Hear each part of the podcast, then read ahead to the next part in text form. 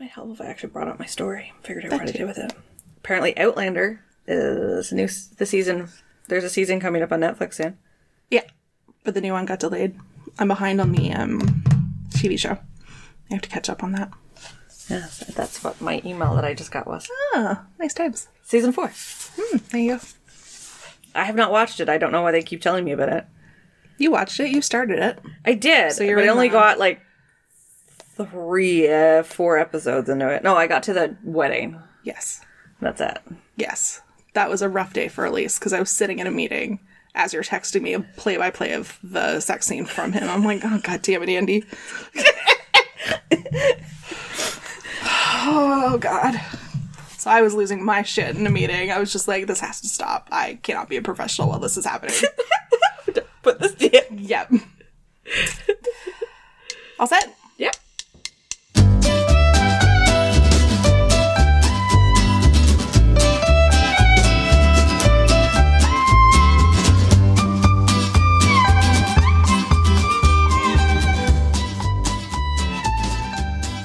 Hello, everyone, and welcome to the newest episode of Rabbit Holes Podcast. I'm one of your hosts, Elise, And I'm your other host, Andy.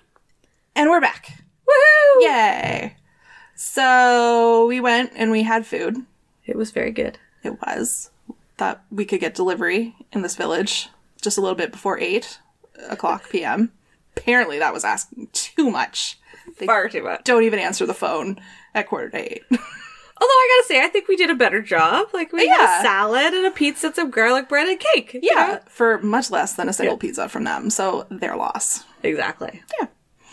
Uh, And we had salad just to make us feel better. Yes. everything else we just ate. I like ripped through a thing of dips and chips as we waited for the food to actually cook. But yeah, it's all good. It's all good. So What have you been up to? what have I been up to? I started my PhD course. Woohoo! So I'm learning all about the philosophy of education. yep. Lauren loved the professor. He's a bit of a Peter Pan type.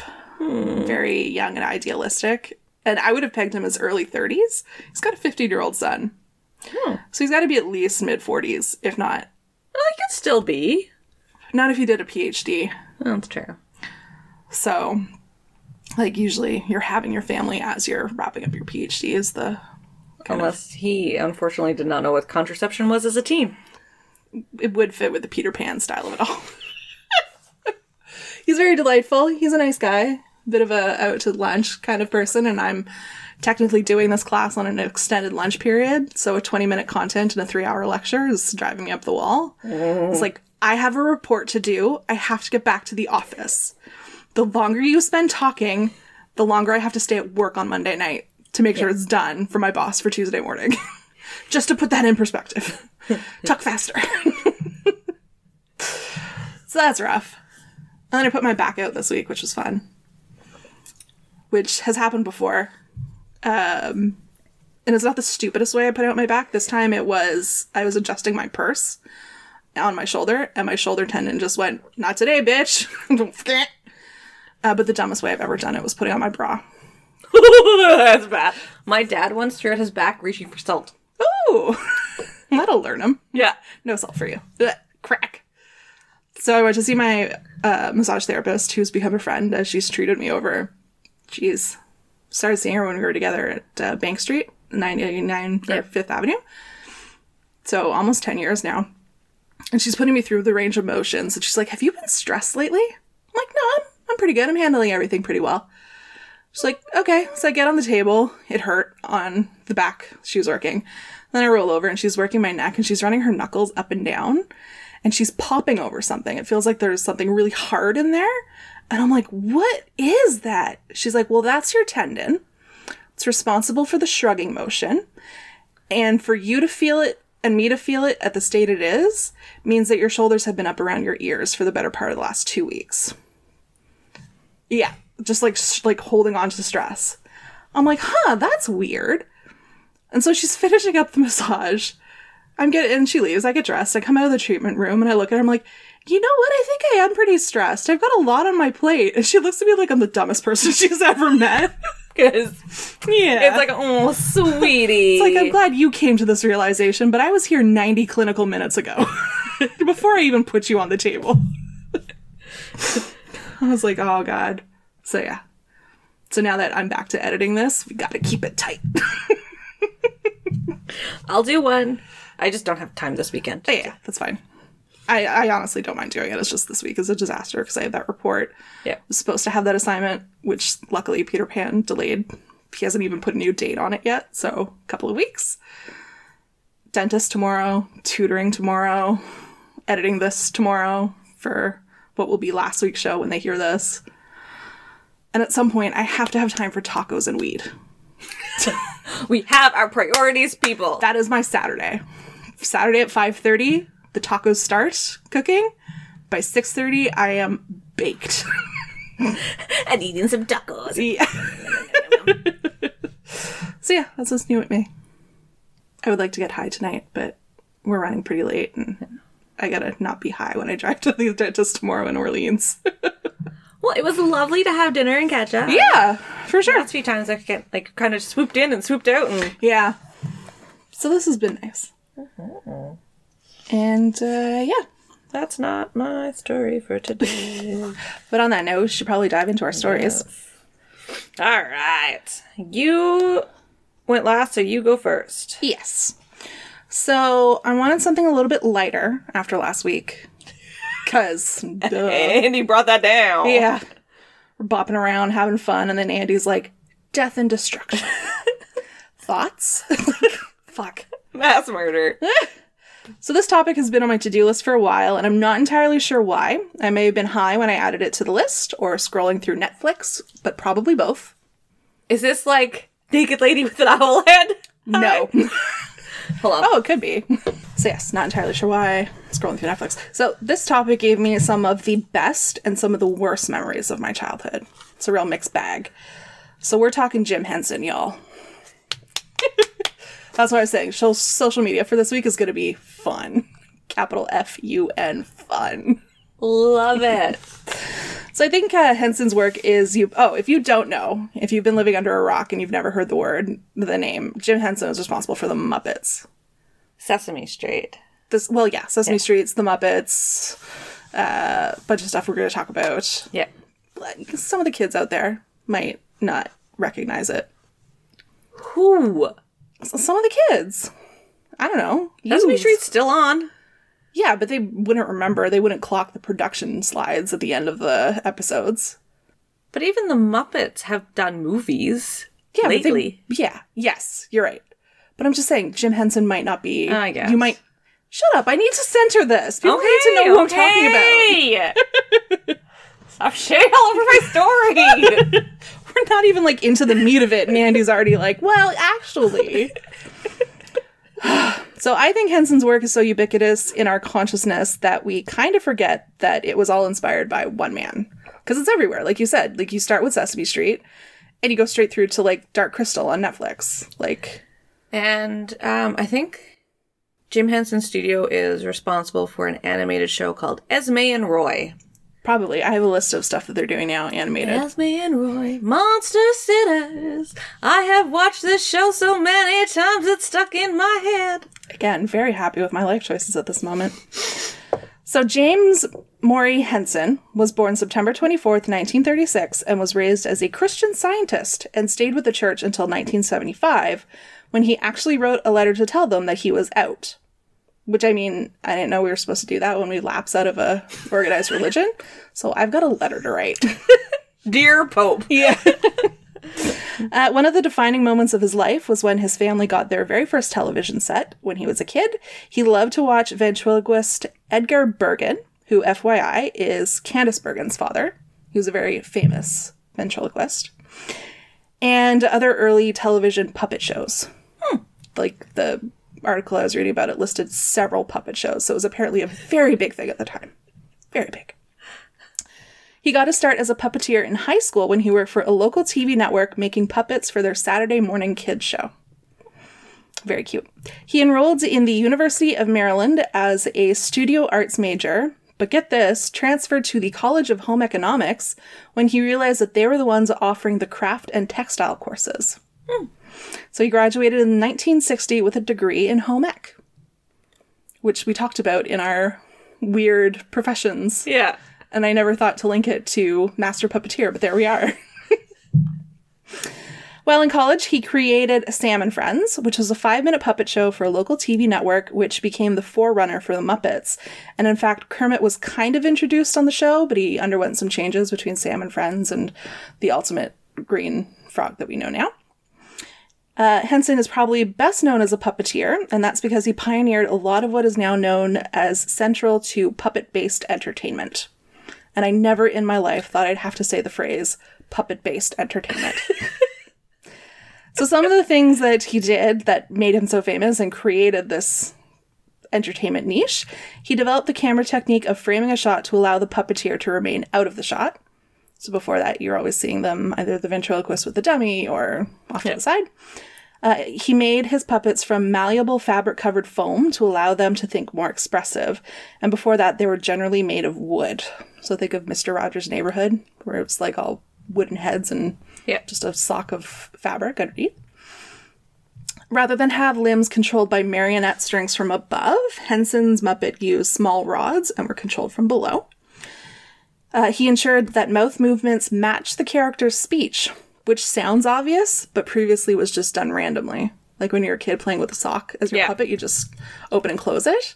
But he made sure that it was a lineup for consistency. And his goal was to have puppets that have, quote, life and sensitivity, which you cannot deny Yes. when Gonzo sings to his chickens. There is so much passion and love in that. That's not where I was going with that. Oh, But, okay. yeah. I mean, it. Okay. He definitely does love those chickens. Uh, yeah, a little too much. like, I'm all for diversity, but interspecies is a little weird. But then what do we think about Kermit and Miss Piggy? well, I have issues with that relationship because she's not a very nice person. No, she is not nice to him at all. Yeah, that's my issue with that. abusive. one. she is.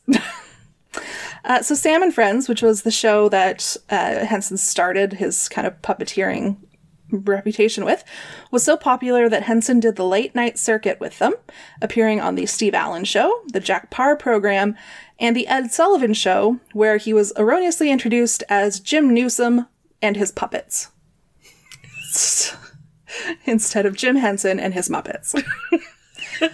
Ed Sullivan, maybe at the end of his career at that point, closer to the end than the beginning. Although that does sound like something we would say as we're tr- reading true, through this pro- this podcast. It's like, uh, what's his face? And Adina Menzel. Oh yeah, Yeah. Tr- John Travolta. Yeah. In all fairness, I love her, and I still can't pronounce her name. I'm not even sure if I just did it right or if I. I don't think you did. Version. There you go. so the climb to fame uh, for Henson and his puppets uh, started with commercials for Wilkins Coffee, in which a Muppet named Wilkins is poised behind a cannon seen in profile. Another Muppet named Watkins is in front of the barrel. Wilkins asks, What do you think of Wilkins coffee?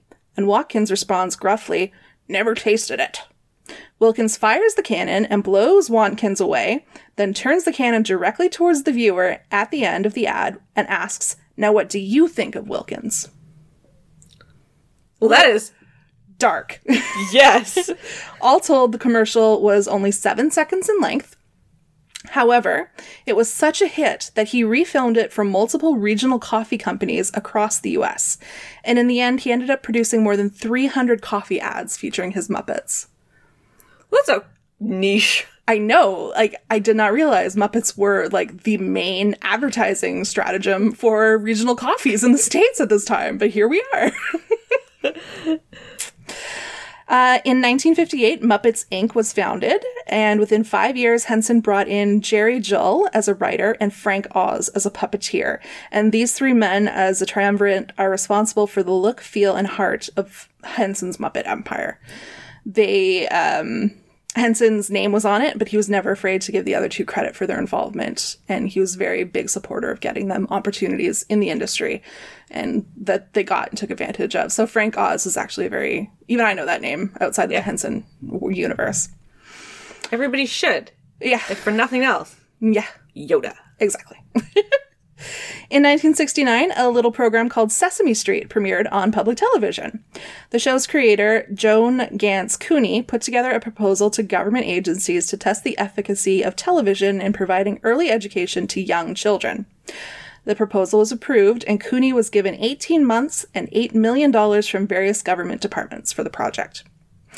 Cooney was so impressed by Henson's puppet work at the time that she invited him to work for the show. So he had done the late night circuits, he did the coffee commercials. He was known for this work, and Cooney wanted him involved. Initially, the idea was that the humans and puppet segments would be separate to keep a sense of realism with the show, which was originally going to be presented as the internal monologue of a child. So, like, her real world is all the humans, the imaginary world is all the Muppets, so they would never kind of cross.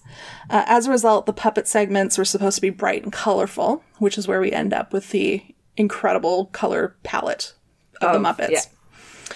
It's within this context that Henson and his team and his team developed Kermit, Grover, Bert and Ernie, Cookie Monster, Oscar the Grouch, and Big Bird. Just the bestest things ever. Uh, the Muppets were supposed to be frames around which the live action happened and contributed to the commercial feel of the learning set pieces. So the whole idea was the pieces you wanted the children to pick up and learn from were supposed to fit into the show and act like commercials. So that's why you get the jingles for like the letter J. Yeah. Or like Letter of the day. exactly. Day. Yes, you probably know are more up to Yes. with them. And originally they used to replay the commercials multiple times in one episode. Just to like drive parents up the wall, I guess. Well, that's the that's a common tool, especially if you've ever had to sit through. Thank God, my children, I did not let them. But Teletubbies, Right. The same thing. Like Teletubbies is fifteen minutes, but it's really two five minute sets that just get played two or three times. Holy shit. Yeah, Oh my god. because that's how kids learn is repetition. But yes, um, I used to babysit. The kids really loved Barney and Teletubbies, and my children have never seen Barney or Teletubbies. Hey, Barney had a message and a like a through line. Granted, I don't think either of those things are really things anymore, I wouldn't know. Yeah. but I would not. It would be one of those things that's like one of those random things that mommy and daddy have banned, and not because it's bad, but just Yeah. because like I would rather chew my own arm off than Fair. watch 27 Teletubbies. hours this whole thing. Yeah. Uh, where was I? So the Muppets were supposed to be frames around the live action piece. Yes. Test audiences responded most to the bright Muppet learning set pieces and the songs, of course. And kids would tune out when the adults started talking. Again, of course. and so the program was retooled to get away from this whole separation thing and to bring the two together. So, yes, as a result, the fantasy was mixed with the reality, and Big Bird and Oscar became permanent residents of the street. Of course, Sesame Street was and still is a big hit with kids, and Cooney and PBS have called Jim Henson, quote, the spark that ignited our fledgling broadcast service. So, Sesame Street is big bucks, and PBS gets a cut of that. Well, it's also the foundation to which PBS is a lot of their kids programming Yes. and stuff and run at as have run on. yes. Like, how many hours is Sesame Street on now? Uh, it's not like two or three times a day, but it's sort of that like premiere. So they show. I don't know what episode they're up to now. I don't know if you say. No. So the last time I remember recognizing, because they have, like, they say what episode number it is, mm-hmm. the start. Gotta be in thousands, right? I think it was 4,952. And that was probably like two or three years ago Right. episode that was just played. Like, I can't, I can't follow which ones are new ones. Right. Well, it's basically all the same but when you are not a toddler. Like, you could sometimes tell what year you're in by what celebrity cameo you get. And also, they've been expanding. So now there's um, a Muppet girl with, I think, HIV at one point, or AIDS was added. And there's a girl with autism, and she's fairly new. Yeah. So you can see the yeah. you can track track the track track the social development Yeah. of our society. This is interesting. Um, but yes, but like it's an hour long show, half hour. It's half hour. Oh, I always remember. I I guess I always remembered it feeling longer. I think they used to be, but they're half hour. All right. Uh, yes. So, uh, Cooney and PBS like acknowledge the fact that he set them, Jim Henson sent them on their path, and Sesame Street also did really well paying Henson's bills at the time. So he no longer had to do commercials which was what was keeping food on the table and a roof over his head for his family. And so the street allowed him to focus on other projects. So once it was really established, that's when he starts expanding his Muppet empire. Which, by the way, Muppet Empire sounds really fun. I would love to live under a Muppet Overlord. But also, like, they have Sesame Streets in so many, like, versions of Sesame Street in so Yes. many countries. Because they've licensed the shit out of it and pocketed the money for it. But, like, there is a, a Sesame Street in Russia has one, I think. Russia has one, but also Israel. And they have Muppets that are Israeli, Muppets that are pa- um Palestinian. Palestinian, Wow. that interact with each other. They have. Yeah. Um, researchers are constantly saying that the short commercial like blocks is detrimental to children development because it doesn't build um, an attention span. But there's just as many research studies, if not more, that come out and say maybe, but the amount of learning that this show actually does for kids is astounding. But, So. but the kids don't have, like, an attention span at four to watch. Like, Yeah. Most kids' shows are th- at most 30 minutes, but even in those 30 minutes, it's usually two stories Yeah. Yeah. because they just don't have. Now, granted, Liz can watch an entire Incredibles too, generally, but she even she gets like squirrely halfway through it. Right. But show her more Looney Tunes. That's not an issue. Anyway, so um, yes, Sesame Street was paying the bills. He no longer had to do his commercials, and he went off and he started doing other projects. And these projects were designed to break him out of that kids-only typecasting that Sesame Street had put him in. Muppets Inc. worked briefly with Saturday Night Live and put on several puppet-style skits during the show, but writers of SNL weren't a fan of working with the characters.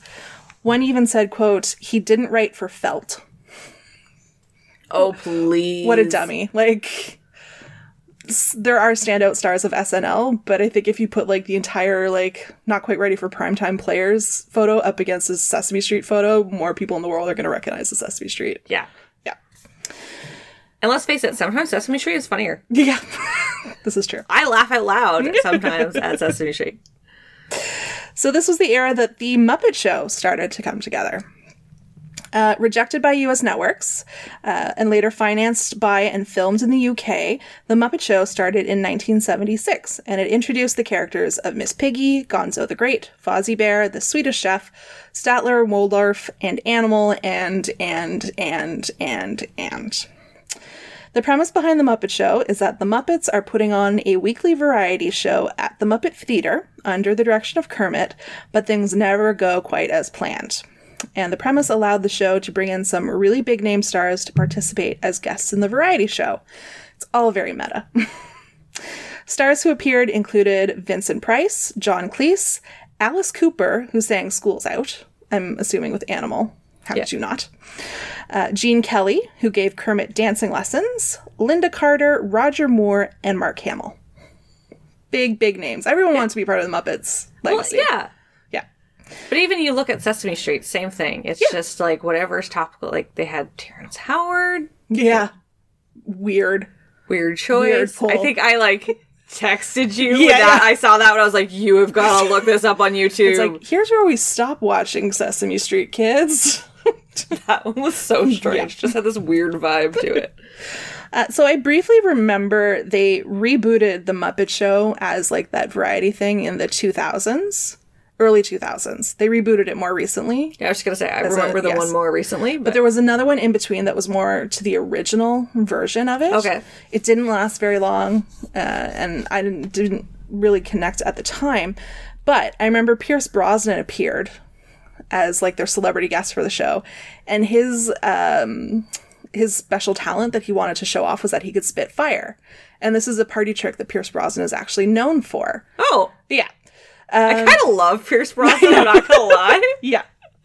uh, but the production of the like the actual production, not the Muppet production, but the real production of the show, uh, didn't give him the right kind of liquid for the trick, and there was basically a backdraft into his mouth when he like spat out the fire, uh, which burnt it up pretty badly. from what I heard. Poor Yeah, it's on camera. They kept the take because they only wanted to do it once. And it's you can Yeah. like see it on YouTube. Uh, but I have two words, and that is worth it because you got to be on the Muppets. God damn it! All I know about the most recent one is that Miss Piggy had left Kermit and was shacked up with Josh Groban. yes, it was like a half hour sitcom reboot. And I watched a few episodes, and like I got my kicks off of Fozzie Bear because I love. He reminds me of my dad. I love him so much. And I had been out with my dad driving through the countryside, and I said, "Ooh," because like human beings always enjoy cows. I was like, "Ooh, look, a herd of cows." And he's like, "A what?" I'm like, "Herd of cows." He's like, "Of course I've heard of cows. What do you think I am?" Three weeks later, Fozzie Bear makes the exact same joke on the Muppet sitcom reboot. And I was like, this is it. This is why I love Fozzie Bear so much. he is my dad. My dad is Fozzie Bear. Dan's favorite thing to do while we're driving out of country, especially uh, during hay season, is to go, "Hey!" and point, and when I look, he'll go, "Ha ha!" Such a dad joke. Isn't it? Uh, okay, Pierce Brosnan, Spitfire, Burnmouth. Got it. So the show, the Muppet Show itself, the, the the old one, the original one, is a mix of onstage action and behind the scenes shenanigans that always bring the show to the edge of disaster, but they're always be able to put on a successful show. Now, while your personality comes from Dorothy on the Golden Girls, while I was prepping this episode, I realized my personality comes from the Muppets. And I'll tell you why. So we have Kermit the Frog, who is always high anxiety, but is actually pretty capable. That's like my basis neuroses, and everything else gets built on top of that. Uh, Scooter's get it done attitude. Sam the Eagle's highbrow efforts that always fall a little bit short, and his eyebrows. I have those too when I don't get them waxed regularly. There's Miss Piggy's divaness, Fozzie Bear's bad jokes, uh, Gonzo's dumpster fire fireness, which I love. Also, dumpster fire here. Uh, and then Animal's complete abandonment to what he actually loves. And I see bits and pieces of this in my personality in my day to day life. and let's not forget the hecklers. Yes, Statler and Waldorf. Waldorf. That like is very Sophia Petrillo. So that like triumvirate right there is my sassy side. So I am the Muppets embodied, and you are Dorothy Zbornak embodied. So that's where we With a little bit of Rose a little bit of Rose. and a lot more Blanche. yes. Uh, so, as a sketch show, there were some consistent set pieces. So, um, little vignettes between the back behind the scenes stuff. The one I remember most is Pigs in Space because it opens with Pigs in Space. Yes. And the news. Yes. I'm getting there. Sorry. No, I don't think I added the news, but yes. Uh, so, Spig- Pigs in Space is a Star Trek like space opera where Miss Piggy and a Zapp Brannigan style captain are always on the verge of emotional disaster. So, Zapp Brannigan from um, Futurama, I always like, I'm watching him, I'm like, I've seen this character before. It is from Pigs in Space. this over the top, really dramatic, Kirk esque style space captain. Anyway, uh, the Swedish chef's cooking show, where things always look like they'll be a disaster but turn out fine. And my every time I'm screwing up in the kitchen, I go, oh, burk, a burk, a burk. A burk, a burk. Yeah. And then uh, we have the Muppet Labs, where Dr. Bunsen Honeydew is constantly experimenting on his uh, assistant Beaker. Oh, poor Beaker. Love Beaker. The Muppets were a hit, and within three years, they had a feature film. Uh, that film was a critical and financial success, making $65.2 million in 1979. So it, it actually ranked pretty low. I think it was around like 40th that year at the box office, but $62 million for like sock puppets, like you're Yeah. doing pretty good, Jim Henson. The Rainbow Connection from the movie, which is the original song, hit number 25 on the Billboard charts and was nominated for a frickin' Oscar for Best Original Song, which I think I'm pretty sure I remember Kermit singing at the Oscars. Probably. Following in 1981, we have The Great Muppet Caper. Uh, and at that point, Henson decided to end the Muppet Show in order to focus on making films. And from there, we have The Muppets Take Manhattan in 1984. And since then, there have been a couple other Muppet movies. A lot of them have gone direct to video. You forgot the best one. Which one? The Muppet Family Christmas.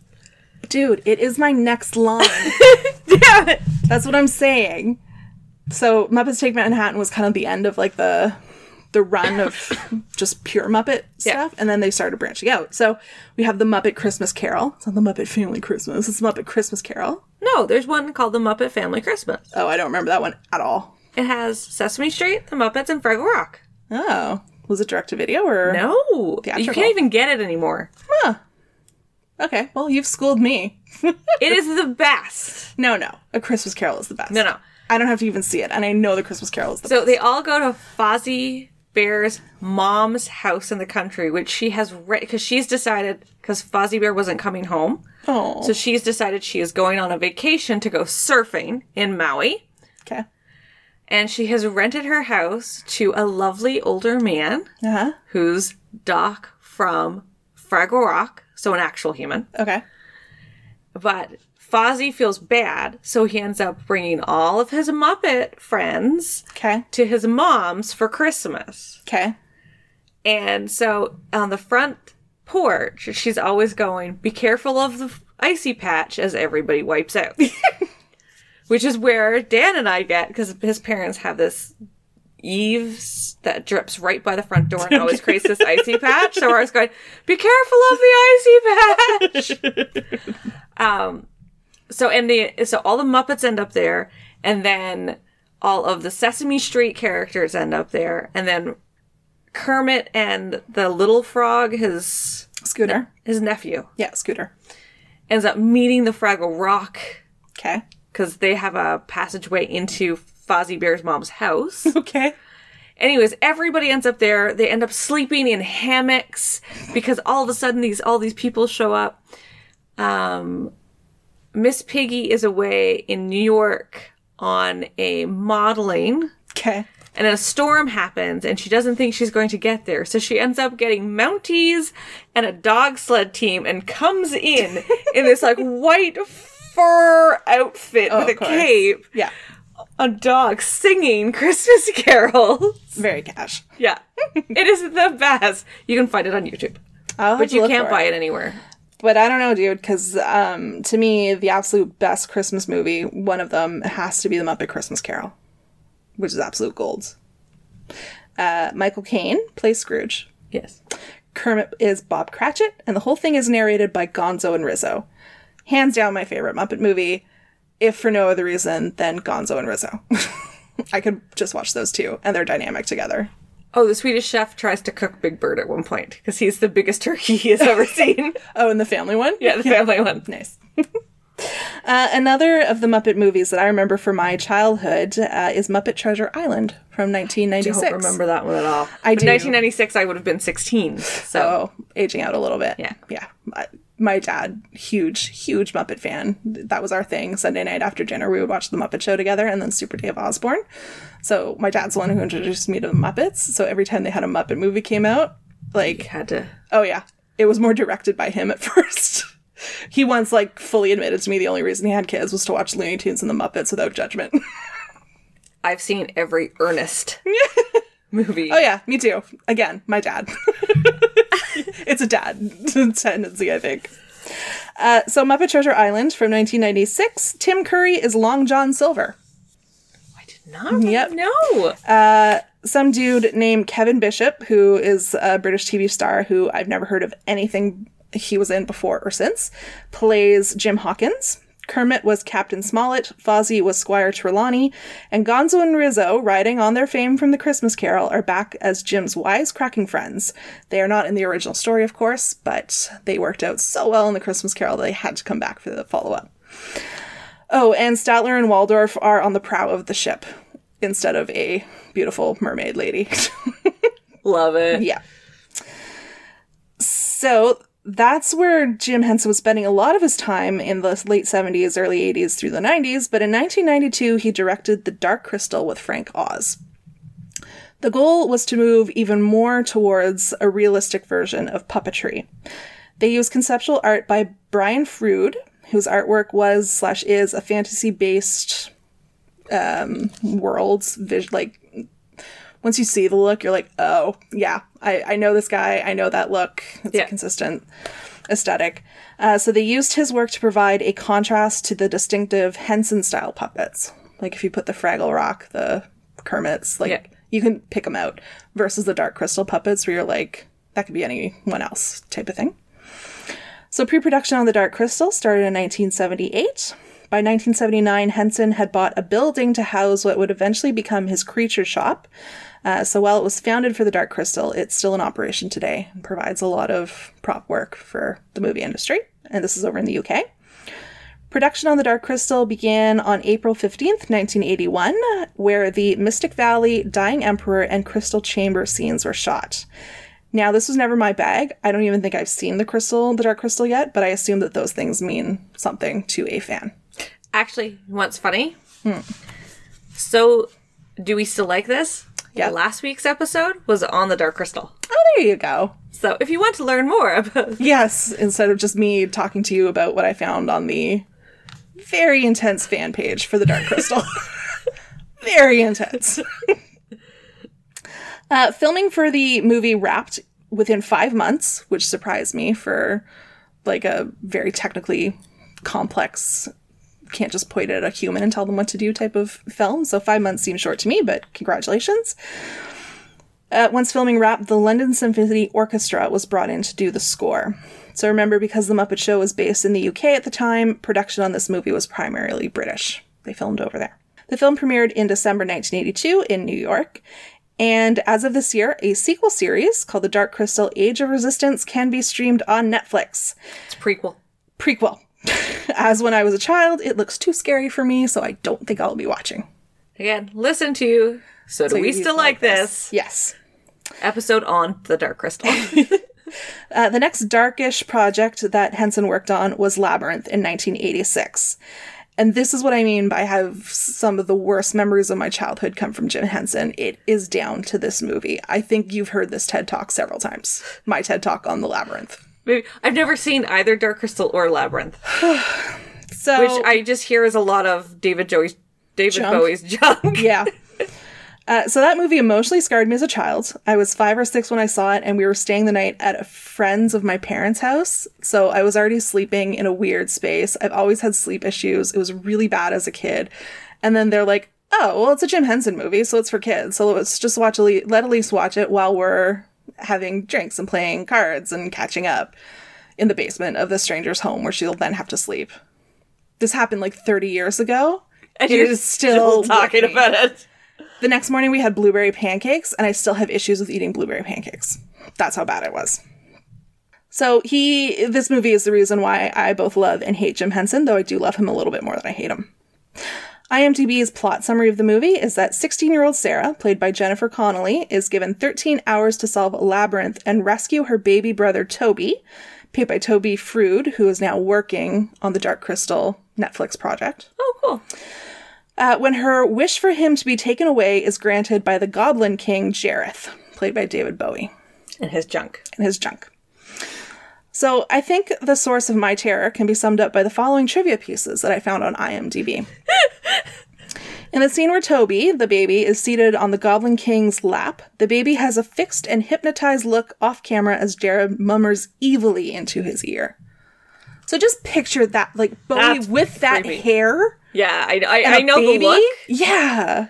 By the way, I will send you a picture of that GIF that I'm constantly sending to people of David Bowie's junk like s- dancing with like the balls in his hand, and we'll post that to social media. So, the story behind this hypnotized look that this kid has is that uh, he screamed so much during so many of the takes for the scene that something had to be done to keep him quiet. Fortunately, a crew member had a gloved puppet, and so during the duration of David Bowie's speech, he actually had that puppet on one hand just out of shot that was gently wiggling that Toby was so Intently, intently staring. staring at that he was so entranced that there was a hypnotic stare and perfect silence. But like I didn't know that. I just saw a baby like being creeped the fuck out by like Goblin David Bowie. Like another piece of trivia that also explains the terror. Over 100 pairs of latex hands were made for the helping hand scene. Ugh. Hands, just hands. I remember them coming out of the walls. Ugh. No, thank you very much. Another bit of trivia. Although I, I would be more, I would be better with that than if they were feet. True. You've got a weird thing about feet. I do. Yeah. Another bit of trivia after solving the problems of the guards who lie or tell the truth, Sarah falls into an oubliette, which uh, Hoggle describes as, quote, it's a place where you put people to forget about them. Now, oubliettes were a real thing. They were a type of dungeon where only one, there was only one entry through the opening of a very high ceiling. To leave an oubliette was practically impossible without external assistance. And in fact, the word oubliette comes from the French word oublier, meaning to forget. The basic premise was that an oubliette was a dungeon for prisoners that the captors wished to forget, and they were often left to starve to death in them. Again, deep dark pit. Not cool. During the Escher room scenes, there is a sequence when Jareth's crystal ball seems to bounce up the stairs and into Toby's hand. This was accomplished by having Toby drop the ball and then reversing the shot. Now, why this stands out to me is that at age five or six, I would have no fucking clue who Escher was and what his paintings were. So I'm just seeing like stairways going up, down, left, right. It's not right. Uh, when Sarah, Hoggle, Sir Didymus, and Ludo enter the Goblin City, several roaming animals can be seen, one of which is a crawly, a furry shellfish eaten by Skeksis during the feast in Jim Henson's The Dark Crystal. So just the, the description of that, Yeah, that's not not not cool. No, no. And finally, as much as I love him as a singer, David Bowie.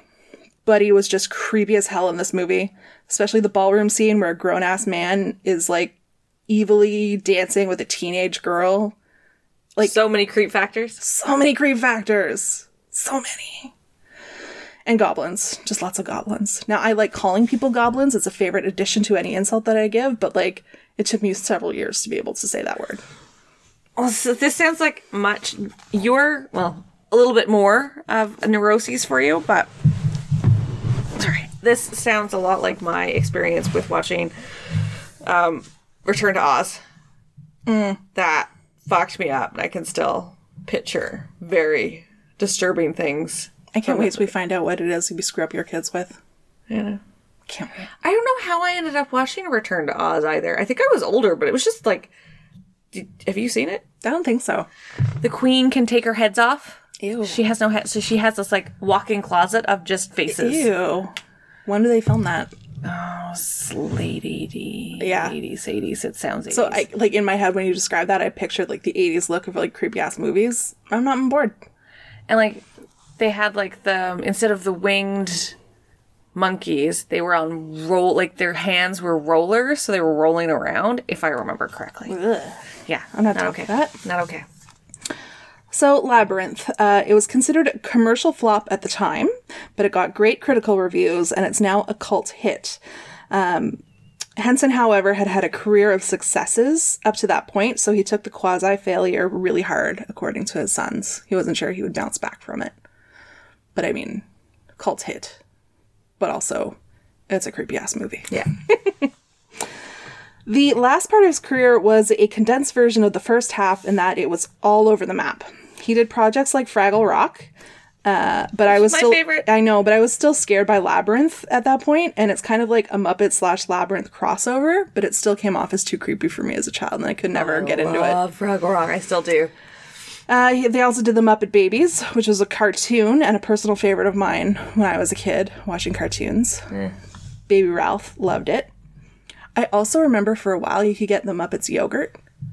Like when yogurt still came with like plastic lids instead of the foil pull off. Oh, okay. So each like I think Fozzie Bear was banana, strawberry was Miss Piggy, Oh, okay. and yeah. So I enjoyed it quite a bit. I loved the Muppets yogurt.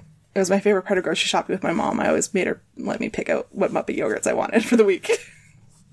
Dan's mom has a big tub of Happy Meal toys. And there's a huge chunk of them that are Muppet babies. yeah.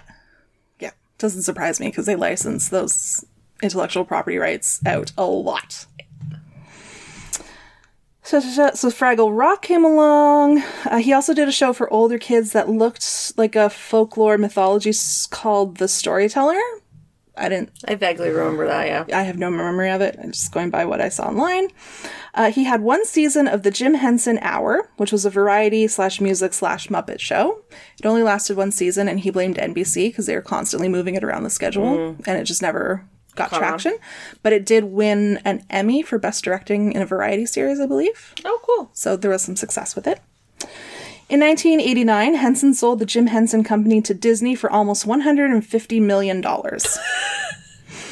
Uh, he wanted to spend less time on the business side of things and more time creating, so it made sense to sell it to the mouse. By 1990, so a year later, Disney had a Muppets attraction, which was Muppet Vision 3D, and which is fucking amazing fun. Have you ever been through? So it's a 20 minute show, and it's positioned in the park where you're I've never been to Disney. Okay. So you get to a certain point of the day where you just can't walk anymore. And so they strategically place these sit down theater style shows that last 15 to 20 minutes. You get to go in, it's air conditioned, you get to sit and do nothing. And it's, it's lovely because it's a 20 minute wait, it's never that Yeah. bad. So the way it works is you have a giant theater with rows of seats, you line up to get into those seats. As soon as the show's open, the doors on the right side open so you can file out, and the doors on the left side open so you can file in. So your base, it's like Yeah. constant. And this, you get uh, 3D glasses with it, which was what was amazing. And so, what I remember most is scenes like um, Kermit busting through the brick wall in the 3D version. Oh, okay, yep. Statler and Waldorf are up in like the side of the theater. Uh, there's also um, in front of every seat. There's a little um, spray gun of water. So when Fozzie Bear sprays his flower water, Oh, okay. you get hit with it. There's a scene where Gonzo's chasing rats, and along with a little water squirt gun in the seats in front of you, underneath they have little like plastic things that like swish back and forth, so it feels like rat tails are running along your feet. So they call it the 3D experience because it's like all immersive and it, like it's one of my favorite memories of the park. That and the Bear Country Jamboree, which gets a lot of shit, but like again, you just want to sit down for 15 minutes in Yeah. the air conditioned. so if they ever close that, I am going to cry quite a bit. Uh, by all accounts, so that was his career. But by all accounts, Henson was a pretty good dude. People who knew him well likened him a lot to Kermit, so a shy, gentle boss with a backbone of steel. And Henson himself even recognized the link, calling Kermit an alter ego, but insisting the frog was braver than he was and would say things that he holds back. A Contemporary Life magazine article described him as running his shop like a quote explosion in a mattress factory. I can imagine it would just be shit tons of fun to work. Oh yeah, can you imagine? Caroll Spinney, who was the puppeteer for Big Bird and Oscar the Grouch, said Henson never said he didn't like something. If he didn't, he'd just go, hmm. And if he did, he'd exclaim, lovely. Such a positive attitude. Uh, he was asked by George Lucas to work on Yoda for the Star Wars film films, but instead Henson recommended Frank Oz be approached, and he was, and Oz is responsible for the look and sound of Yoda. So in 1982, Henson founded the Jim Henson Foundation to, quote, promote and develop the art of puppetry in the United States. Since its setup, the foundation has given out almost 1,000 grou- grants to 350 American puppet artists to create and develop new work. They've put on festivals and they collect puppeteering artwork and hold it in a museum style for posterity. Like, cool, I guess, but it's not where I'm throwing my charity dollars. No. So, I mean, when you sell your company for $150 million, you've got a couple extra shekels kicking around to throw at your passion projects. I think that's what this was. So, now we get to the sad bit. Uh, in May of 1990, Henson reported feeling tired and having a sore throat. He was too busy how working, however, and he tried to power through. On May 15th, his wife reported that he was coughing up blood and he was admitted into the ER in New York. X rays showed that he had abscesses in his lungs as a result of a bacterial infection. Uh, he was placed on a ventilator but deteriorated quickly and died within 20 hours of being admitted to the hospital. So quick. The official cause of death was streptococcal toxic shock syndrome. Not just for tampons, apparently. Public memorial services were held for him in New York and London. Uh, at those services, no one was aware allowed to wear black, and no one did. The services were packed with music. A brass, bla- a brass band played When the Saints Go Marching In. Harry Belafonte sang Turn the World Around, which he had debuted on The Muppet Show years earlier. Big Bird sang as well. Oh, It's Not Easy Being Green. He borrowed Kermit's song. And many of the show's voice actors sang a medley of Henson's favorite songs in their character voices. Aww. Yes. That's a funeral I want to. be. I want to have that. Uh, Life magazine described the funeral as, quote, an epic and almost unbearably moving event. Such an elegant, Yeah. eloquent way to put that. Uh, posthumously, he was selected to be one of Disney's legends in 2011, and both he and Kermit were posthumously inducted into the Hollywood Walk of Fame in 1991. Well, I guess Kermit's still alive, but. And he's one of the only ones that has, like, his character and the character's creators on the Hollywood Walk of Fame. Jim Henson's legacy continues today because the Henson Company is still an active production company. They have a lot of kids' cartoons out. I recognize none of these, but I'm sure you will. There's Dinosaur Train. Yep. Doozers. Dinosaur Train. Doozers, which is taped off as ta- as a cartoon version of the Doozers from Fraggle. Fraggle Rock. Dot. Hi Opie. Fraggle Rock looks like it's still going. It's listed in their active production on the website. know of. Uh, there's a Julie Andrews project called Julie's Green Room. I know. I loved it. Kids did not like it, so I haven't watched that many of it. It's on Netflix. Ooh, I'll have to look into that. Uh, Sid the Science Kid, Splash and Bubbles, World and Word Party. I, I. Word Party. I don't recognize. Splash, Splash and Bubbles. I do know. It's like a um, Finding Nemo type of Yes. with like little thing uh, in between their stories. They have kids talk about like sea life and environmental things. There you go. Uh, they've also recently worked on the movie Alexander and the Terrible, Horrible, No Good, Very Bad Day. I haven't seen, but apparently it's a thing. And The Happy Time Murders with, um, uh, what's her Melissa face? McCarthy. Well, yes, exactly. I got really high and tried to watch it, and I fell asleep pretty quickly. Uh, though they don't own the property anymore, there was a recent um, revival, like we said, of the Muppets, uh, the 30 minute sitcom that revised the kind of concept of the Muppet Show, but now it was a TV show rather than a in theater Yeah. variety hour. And there have been a couple of Muppet movies more recently that have been spearheaded by Jason Segel of How I Met Your Mother and Forgetting Sarah Marshall, which also had a Muppet connection because at the end he was putting together a rock opera with the vampire. Yeah. So, uh, in conclusion, Jim Henson is the shit. He's responsible for some of the best and some of the worst memories of my childhood, but I would not change anything about it. I love. like I love watching. I still love watching Sesame Street. I love watching. Like I could, you know, they still have one, two, three, four, five, six, seven, Yep. eight, nine, ten, eleven, 11, twelve.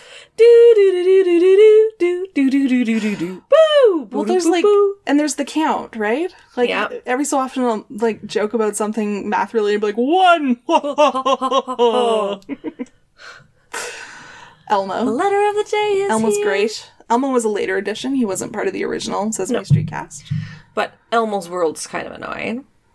Snuffleupagus always seemed to me like he had some sort of clinical depression happening and needed help, but Big Bird was always there for him regardless. Because he was originally supposed to be Big Bird's imaginary friend. Oh. Yeah. No one was supposed to see him. He was only supposed to come around when Big Bird was by himself. I can see the comedy in that because it's a giant Snuffleupagus. Yeah. My My I still favorite Wellington every so often when he gets looks extra furry and sad. I'm like, oh, my little Snuffleupagus. my favorite uh, Sesame Street character as a kid was Barkley, the dog. Mm, yeah. Apparently, every time he would come on TV, my mom would go, Barkley's on! And I would come tearing like Maggie or Welly when I come into Come the to the house. yeah. And like just take out like my limbs would be flying and I'd just be take I'd take anything out in my Yeah. like way and I'd just be like do do do do do. It's true, and Ralph was one of my favorite Yeah. because he's got that kind of real world cynicism look and feel and worldview that I love. Yeah. I loved Barkley as a child. Oh, they're just so good. And every so often they come out with stuff out of the blue. Like they did Bohemian Rhapsody with the Muppets. Um, I remember I was early days of like YouTube. I like fell down a rabbit hole of watching like the special guests. Victor Borge. I don't know if you remember him. He was a pianist slash comedian. Yes. he was on there. He did great. Uh, a couple of great pieces with them where he was playing and joking around. Kids, if you do not know Victor Borge, like he's passed away now, but comedic genius. We still reference the Rebel Yell, the Rebel L, Oh, like the um, yep. Billy Idol. Um, yes. And the one thing that pisses me off about Sesame Street is that they introduced me to the Beatles and I didn't get to experience the Beatles independently because of okay. the letter B. so now like I have the Beatles like number 1 hits on my phone and when it starts playing Let Her Be, I cannot help but sing it as the Let, Her, Be. Yeah. Well, it's the same thing. I know, but it makes me like because I love the Beatles, and I would have liked to have had the Beatles experience before I had the Sesame Street sees the Beatles experience. You know, Yeah. but I'll give it to them. They do good work. Yeah. it's still fun. It's still fun to watch occasionally. Like they get some really great um cameos. They do a lot of Broadway too. yes. Um, the letter Q was a Muppet thing. Avenue Q. Avenue Q. Fuck yeah. That was for adults, but Well, yeah, but still Muppet. We're all a little bit racist. I will make mine one short then.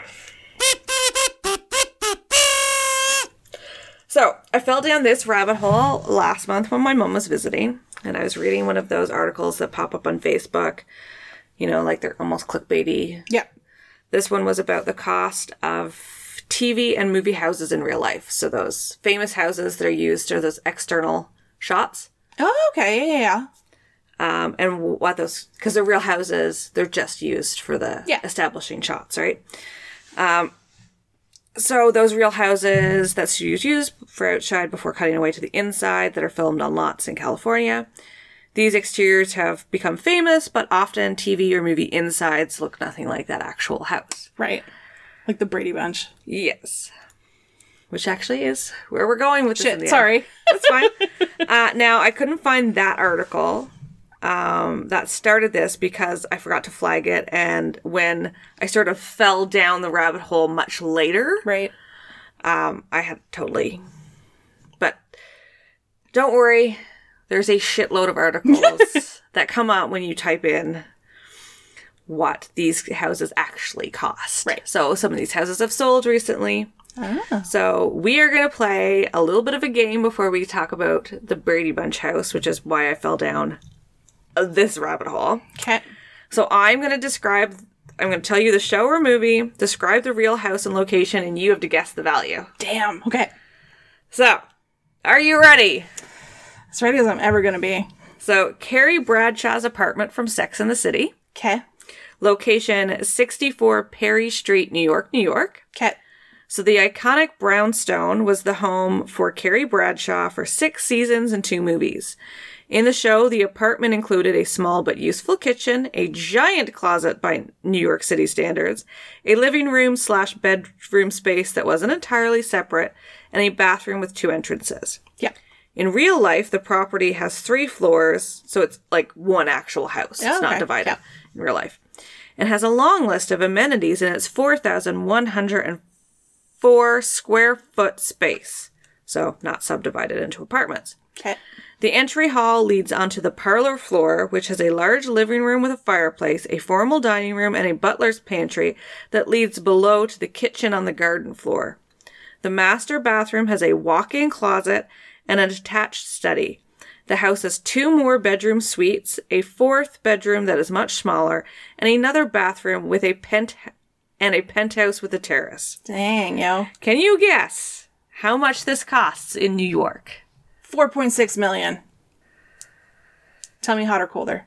Oh, you are cold. Fuck, really? 14.6. $14 million. Oh, boy. So you're go much closer on that second one. Oof. It sold in 2013 for $13.25 million in what an agent called a poor market. I wish. I mean, I'm sure part of the value of that is being able to say, this is the Carrie Bradshaw apartment building. But more, it's a 4,000 square foot house in That New. York. that too. This sucker's only 1700. Yeah. 100. So, t- t- three of these? Two of these? So, like, it's just, it's a really big space Yeah. for, like, that's the size of. Two of these houses. Yeah. Yeah. Uh, in New York. You're right. That's bonkers. People with more money than sense. Yeah. The Father of the Bride Home. Do you remember that movie? Mm-hmm. Uh, location is 843 South El Molino Avenue, Pasadena, California. So I have a soft spot for this movie and its idyllic white clapboard house. This is the type of house that you are born in, grow up in, and get married in. In the real life, the house has eight bedrooms, five bathrooms, and is 4,339 square, 100 square feet. Sorry, it's 4,339 square feet. So guess its value. But it's in Pasadena. So Pasadena. 4.6 million. Ooh, close three. Three oh, million. Oh, okay. Three. three So million. over. Yeah. Yeah. But still, But it is like the iconic American house, right? Like white picket fence. basketball hoop in the Actually, the basketball hoop wasn't in that house. It was in another house's driveway. So, Okay. yeah. But you can see there being a basketball hoop there. But like, yes, that is like the. The rose bushes out front, Yes. the shutters. Do you remember the dormers. swans? They had to like thaw out the rose bushes Right. for the wedding. Franz Yeah. and his assistant Hans. yes. I love that movie. The Full House House. Okay. So yes, I have tailored this list of movies and shows to things that we would have watched and enjoyed. Okay, good. So it's- right in our wheelhouse. Yeah. So the location is set one. 1709 Broderick Street in San Francisco, California. In so you most for most money, let's face it, most 90s kids slash teens can close their eyes and picture the Tanner's quintessential San Fran home. Mm-hmm. In real life, the 1883 3,728 square foot home has been renovated on the inside, and apparently it's stunning. The Did house they has renovate it to look like the Full House house set? no. Oh, they lost such an opportunity there. Uh, it has four bedrooms, three and a half bathrooms, two living rooms, a wet bar, and a laundry room. Interior designs details include high ceilings, skylights, custom cabinetry, Viking appliances, and a beautiful design touches from Richard Lindley. There's also a English garden, additional storage space, and garage parking. So But is there still a basement suite for Uncle Joey? I don't know. Can you guess the value? 4.6 million. Six million. Oh, So, are you enjoying this game? I am. So, uh, there's two more. There's a few more added, but I thought this would probably get boring for the listeners. Uh, but now I have the Full House theme stuck in my head. So I blame you. But continue. The Sabrina the Teenage Witch House. I don't remember the establishing shots for that. I remember the porch. So, before Netflix made emo, satanic Sabrina, us 90s kids had the light-hearted, funny Sabrina. Good old Melissa Joan Hart. Yeah. When happy teen Sabrina lived with her 400 year old aunts and a hmm. talking cat named Salem, who used to be human but tried to take over the world, so they turned him into a cat, and that's about as dark as it got. I mean, completely reasonable. Of course. Sorry, I'm now Google image searching for the house because I don't remember. But continue, I'm listening. The real Spellman Manor is a Victorian house on East Main Street in Freehold, New Jersey. That's just a few streets mm. away from Bruce Springsteen's childhood home, and actually just a few streets away from the um, school that they used for the establishing shots. Yeah, for her high school in the sh- in the show. Okay. The stunning home was converted into office space at one time and was filled with a law firm and a chiropractor's office. Now, I don't know if this is still an office space or it's converted back into a home. So let's say it's still a set of offices. What do you think of that beautiful? Like that's a gorgeous house. Yeah. Yeah. Uh, Jersey, you said? Yeah. I feel like 4.6 million is a bit high. Come down, down, down. 1.2. Six hundred thousand. Dang, yo, you and I could get that money together. I know. That's cheaper than the house I'm building. and my last one, and I l- saved the most iconic house for last. Can I guess which one it is? Yes, go ahead. Is it the McAllister home from Home It is Yes. the McAllister home. I have a rant about this, but I'll let you do your bit and then I'll do my rant. So, location 671 Lincoln Avenue in Wichita, Illinois. The older we get, the more we ask ourselves, what did Kevin's dad do for This a living? This is my rant. Because he would have bought that house in the height of the interest bubble of the 80s when you like were paying like 13 to 18% on a mortgage. For context, I pay 2.94% right now. What? Even my construction, like construction mortgages, be they're a really high interest rate, but Right. the thing is, you really don't pay that much interest because, It flips over to a Yeah. regular mortgage when the house is done. and so you're only paying interest on the sections you're taking out at a time, Right. and you just pay that interest off from your next draw. So basically, you're paying the interest Oh, off okay. from the money that Right. you're taking out. Anyways, That feels shell game, but okay. it is a shell game, but like the interest on that is eight percent. Yeah, uh, versus the 13 to 19 bubble. Yeah. Yeah. And then you're going to fly nine people to Paris at the holiday season. And Christmas in Paris, that mansion. Oh, the questions. Right? Like, fuck, like cocaine. It was the 80s. I'm going to say it's cocaine. Kevin's dad was running Cocaine it. and ludes. Like, he branched out at one point. That's how we afforded the Paris trip. Cocaine bought the house. Cocaine and ludes bought the Paris trip. I can't understand how people do cocaine. No. I don't like my nose spray that I have to take. I don't like being that high energy. That's That is my true. So this gorgeous brick home has five bedrooms and four baths. It is 4,243 square feet of space. It is on a tree-lined street outside of Chicago that looks just friendly in the snow. Except for the robbers in their rape van driving Yes. around. I remember that this went up for sale a couple of years Yeah. ago, and there was a lot of hype uh, how about how you could own the Home Alone house. Yeah. And like the realtor on Zillow wrote like the funniest, like you know, quintessential charm, great for Christmas parties and pranks. Yeah. beautiful front door that's great for burning burglars' hands. like Racist lawn jockey in the front drive. so, how do you? Much do you think that house is worth? I can't, I remember it coming on the market.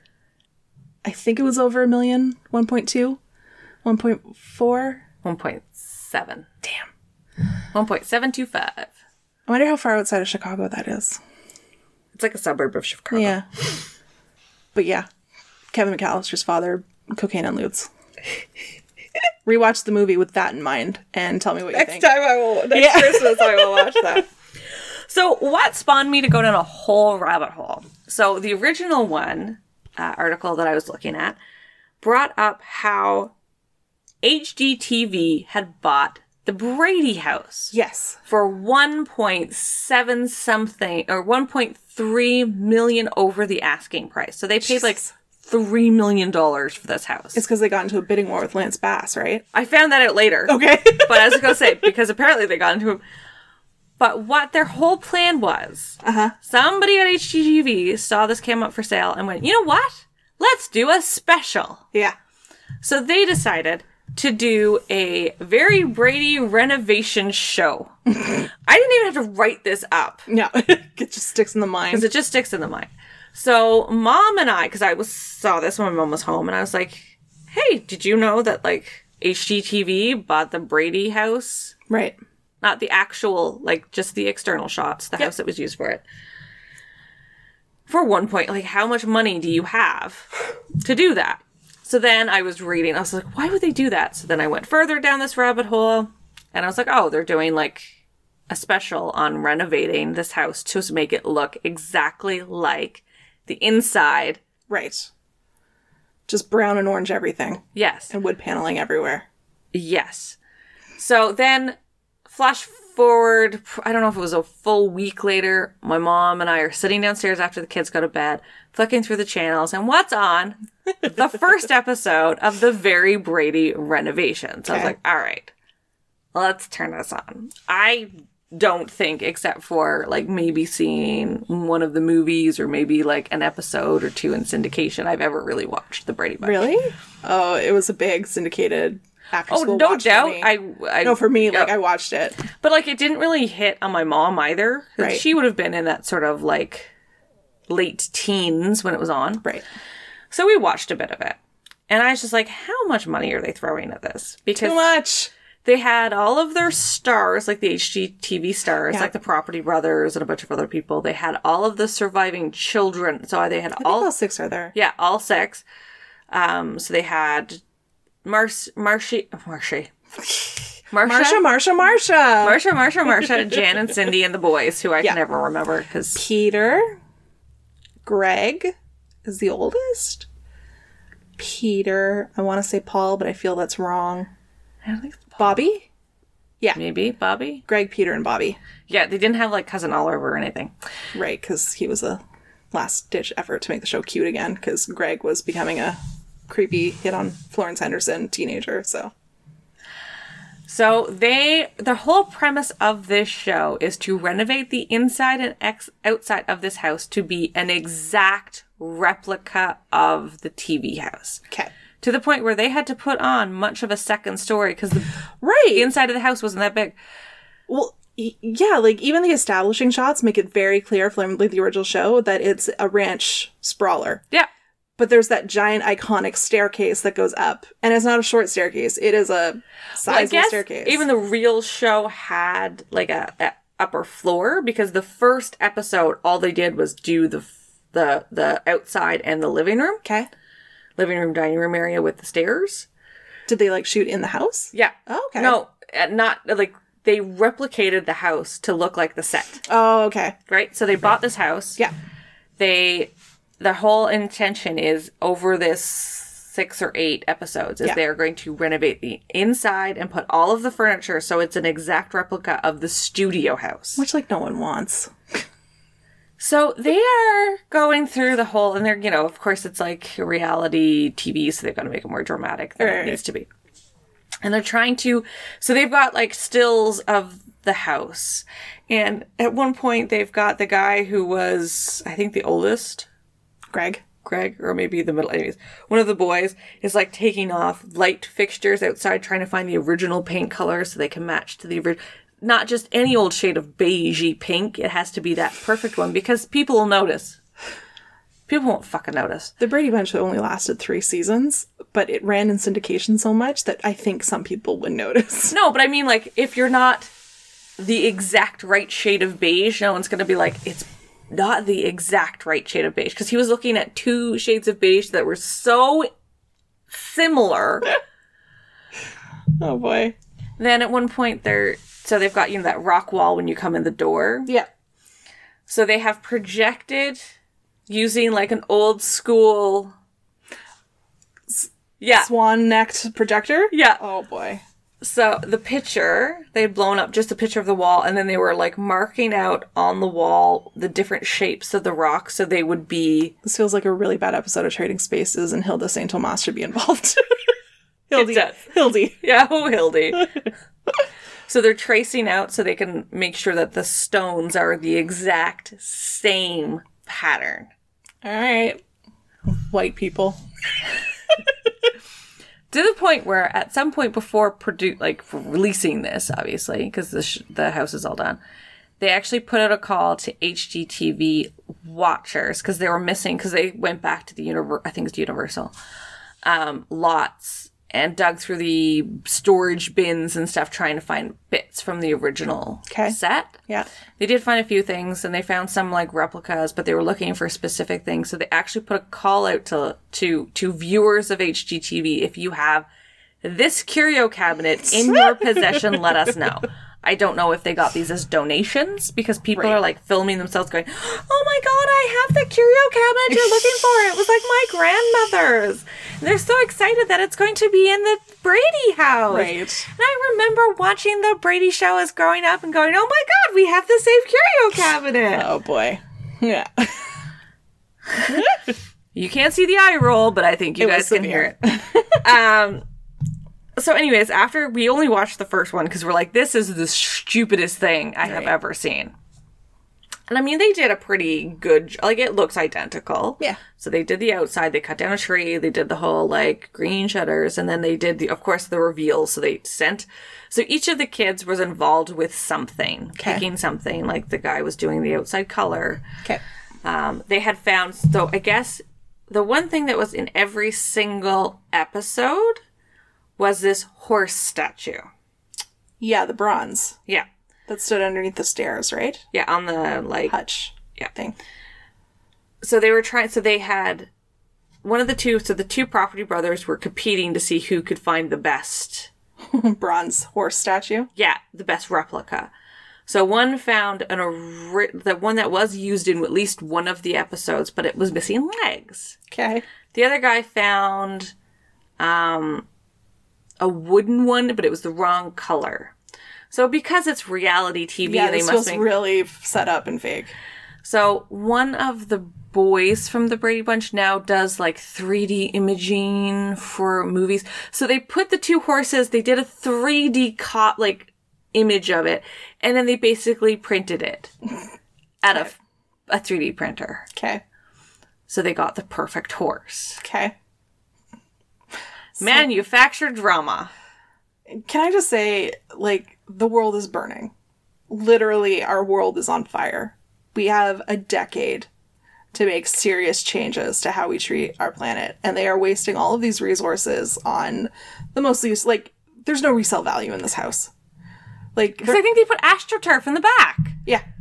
Like, where is it? Palm Springs? Like, I don't remember. but like, no one wants to live in a brown and orange house. It's why we stopped painting our houses orange and brown. So all this time, money, and Let resources. alone the shag carpeting that I'm Yeah. sure they had. Like literally, I think they had AstroTurf in the backyard. does not surprise me. because the show would have had astroturf Yeah. in the you know fake backyard in a warehouse somewhere We need to stop wasting our time and resources on projects like this. Because what you get nine episodes out of it, it plays maybe again at Christmas when they're looking for uh, marathons to run. so wait what? we'll get there Well- so it has some of the best numbers that I, I'm not- hgtv has ever put out especially their first episode i don't know if it sort of like dipped down and then Because people remembered how terrible the house looked in modern context. Yeah. so it just f- did its grand finale so if we Right. wanted to so look at how the house looks because the 70s was such a high point. and Yeah. having bought a 70s house and renovated it i don't know why you would put that back But I still anyway. have one of the benches from our dinette set from when I was growing up that is orange and brown twill upholstery on it. Nice. Yeah. It's in the basement. so uh, so so it was so well received yeah. that they're planning on doing a christmas special Oh boy. And after that, a Hawaii special. probably Like, what's a Christmas? They're gonna decorate the house like they did for the Christmas i guess so because it's not like any of these people are doing anything You're right. The the one that had the most prominent career after as a grown up was the one who was married to the first winner of America's Next Top Model. And he was famous for it because it was a train wreck of a relationship. And they took it on VH1 as their own reality show. Then I went to the um, marriage counseling show, marriage boot camp. Like, they did the tour of the VH1 reality shows with it and then finally broke up. shit Was Tiger involved? Tiger the dog? no When Ollie wasn't cute enough, they brought in a dog to try to up the cute factor. no That show only lasted three seasons. Really I'm pretty sure it's only three. It's a shockingly low number for the cultural impact that it had. But it's because they ran it in syndication. It's like um, Saved by the Bell. Also, not a tremendous number of seasons, but it ran in syndication for ages and ages. So, same as Scooby Doo. something else i was gonna say so oh yeah so i was reading so i stumbled upon two articles Okay. one on top of each other on my Google search. one was from Forbes and one was from another, and I was I'll, I'll send it to you in the show notes. One was the title was um, a very Brady renovation. miss not miss. One was very a very Brady renovation. Nostalgia missing the mark, and the other one was the polar opposite about how amazing it was. Yeah. So they were published a day after each other. Yeah. And one was all about how it missed the mark because when I read the Forbes one, I was laughing because it was like, you know, they're doing all these cutesy things, but it didn't have any interviews with what they were doing after the Brady Bunch, which is what like this person would have liked to see. And I'm like, but you're watching it on HGTV. Yeah. You're not watching it on VH1 behind the scenes. Yeah. Also, spoiler alert, they did nothing. Sorry. Like, I think a couple of them have had like backstage careers, yes. but you know, and then the other one is like Hall about Hall it was Hall Hall wow. Uh, how it was all nostalgia and bringing back like how amazing this you know that time was, and I'm just like no, It was not. that's some ugly furniture then, and it's ugly furniture now. Yeah. Wood paneling does not need to exist at all. like they were like it's so manufactured and i get it's i'm not saying that Eh, all of this shit has to be real but they found one of the few things they found from the original sets was this vase that had holes in it and that they had this one gag where they they under the table flicked a button and like water came out of it Okay. it was only used for one gag, but they almost cried over mm. finding this original vase. Oh my god, I remember this. No, you don't. Like, no, you don't. Yeah. I think they've tied in HGTV with a bunch of other networks because the Pioneer Woman on Food Network on Instagram was like doing like 70s recipes. And I'm like, lady, no one needs a sour or like a cream cheese and olive in white bread loaf. Like, we need to leave a lot the of stuff in Jello. Yeah, we need to leave the 70s where they were, which is in the past. so Fun times. Yeah, the, I think yours be- was longer than It was. Uh, they're going to marathon the shit out of that. Oh, yeah. Christmas time and premiere it around that Christmas special yeah. they're going to do. It's yeah, they're gonna pull a, a Doctor Who Yeah. Doctor Who Day with Yeah. like the new Christmas to special. Yeah. My God, we need to stop wasting time and resources on efforts like this. It's transient, right? It's it's six or nine episodes of a TV show that in three years people are going to be like, yeah, I think I remember they did that. And the next stage is okay. So we did the Brady Bunch uh, house. Up next, uh, Monica and Rachel's apartment. Which Is this the right shade of purple? I, Also, that is worth a startling amount of money yes. too. Well, yeah. A cook and a waitress could never have afforded that, even with rent control. But that apartment is worth, if you bought it, it's like three million dollars or Yeah. something. But like I can see this being the start of a trend. Like Outlander style mark me, like this is it. Like they did the Brady Bunch, next it's gonna be this house or that movie or like it's they're gonna do it. Well, the so the house from the establishing shots for Full House sold not that long ago. I think a couple of years ago. And the couple who bought it painted it back to its like the same color. color? Yeah. Yeah. Eh, well, I mean that's that color never stood out. It fit in nicely with the other houses on that row, so like but I, I can see the next time one of these like iconic establishing houses comes up on the market, they're going to be all over it. Yeah. and they're going to overpay for it and sink too much time and too many resources into it. It's like they did a whole thing where ha- they had Mar the the actress who played Marcia. Um, they were like, "Oh, uh, so we had to redo the stairs.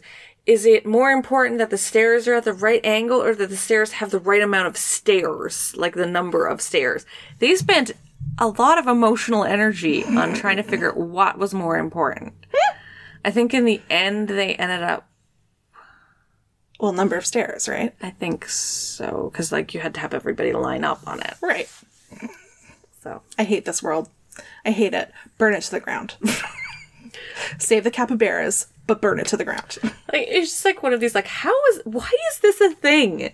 And then as it's I had it written down, so I had like notes and I was gonna do with Columbine. I was gonna do what did I do two weeks ago? Not the Amazon, but the other one. Oh, the morality officer. I had that on my list for a while. And then I was like, maybe I'll do this. And then that list came up and then a few days later we watched the show and I was like, oh god. And then I had found these two dueling Opinion pieces. opinion pieces and I was like, yeah, no, we, we need to is. do this. and it's a great palette cleanser. Yes. Because when I was like, I don't know what I'm going to do because I want to do something light. Maybe I'll do Florida Man. I was like, a very Brady renovation. How did I forget about a very Brady renovation? of course. Perfect. Well, that's our episode for this week. And Uh, this is really late, and Elisa's gonna like. like I'm my eyes are at half mast and they feel puffy now because like I took my sleeping pills at like 5:30 and it, they usually kick in around 9 and I'm out for it and it's like quarter to 11 and I'm like dying. I'm pretty sure my eyeliner and mascara are down around my nose at this point. So we're gonna wrap this up quickly, kids. Yes, so I can kick Andy out. Uh, so, if you would like to know more about the show, head over to our website, which is www.rabbitholespodcast.com. While you're there, you can check out the episode tab to get our show notes. You can check out the merch tab to get the link to our Redbubble store and the support tab for our Patreon page. Come on board as a patron and you'll get access to the cool, not so secret, secret part of the website. Uh, what else? Oh, if you would like to tell us about a rabbit hole that you enjoy falling down or that you would like us to fall down on your behalf, you can always email us at rabbitholespodcast at gmail.com. You can also find us on social media. We are on Twitter at Rabbit Holes Pod, Facebook, Rabbit Holes Podcast page, Instagram at Rabbit Holes Podcast. You can also rate or give us a review on iTunes or wherever you find this podcast. You can also give us as a recommendation to your friends and loved ones in their time of need. Yeah, So yeah, that's all I got. we're apparently good to listen to when packing. I enjoy listening to us while driving to work. I am so behind because I was off for that length of time. I'm like, I've got 30 episodes backlogged of my various. Shows. Yeah, Yeah. I had that problem over the summer. I'm now caught up. Yeah. So, in order for me to be able to kick out Andy so I can go to bed, and I still have to drive an hour and a half home. That's your problem, not mine. uh, but I will remind you that if you don't know where you're going, any road will take you there. Bye, guys. Bye. Okay, Eeyore.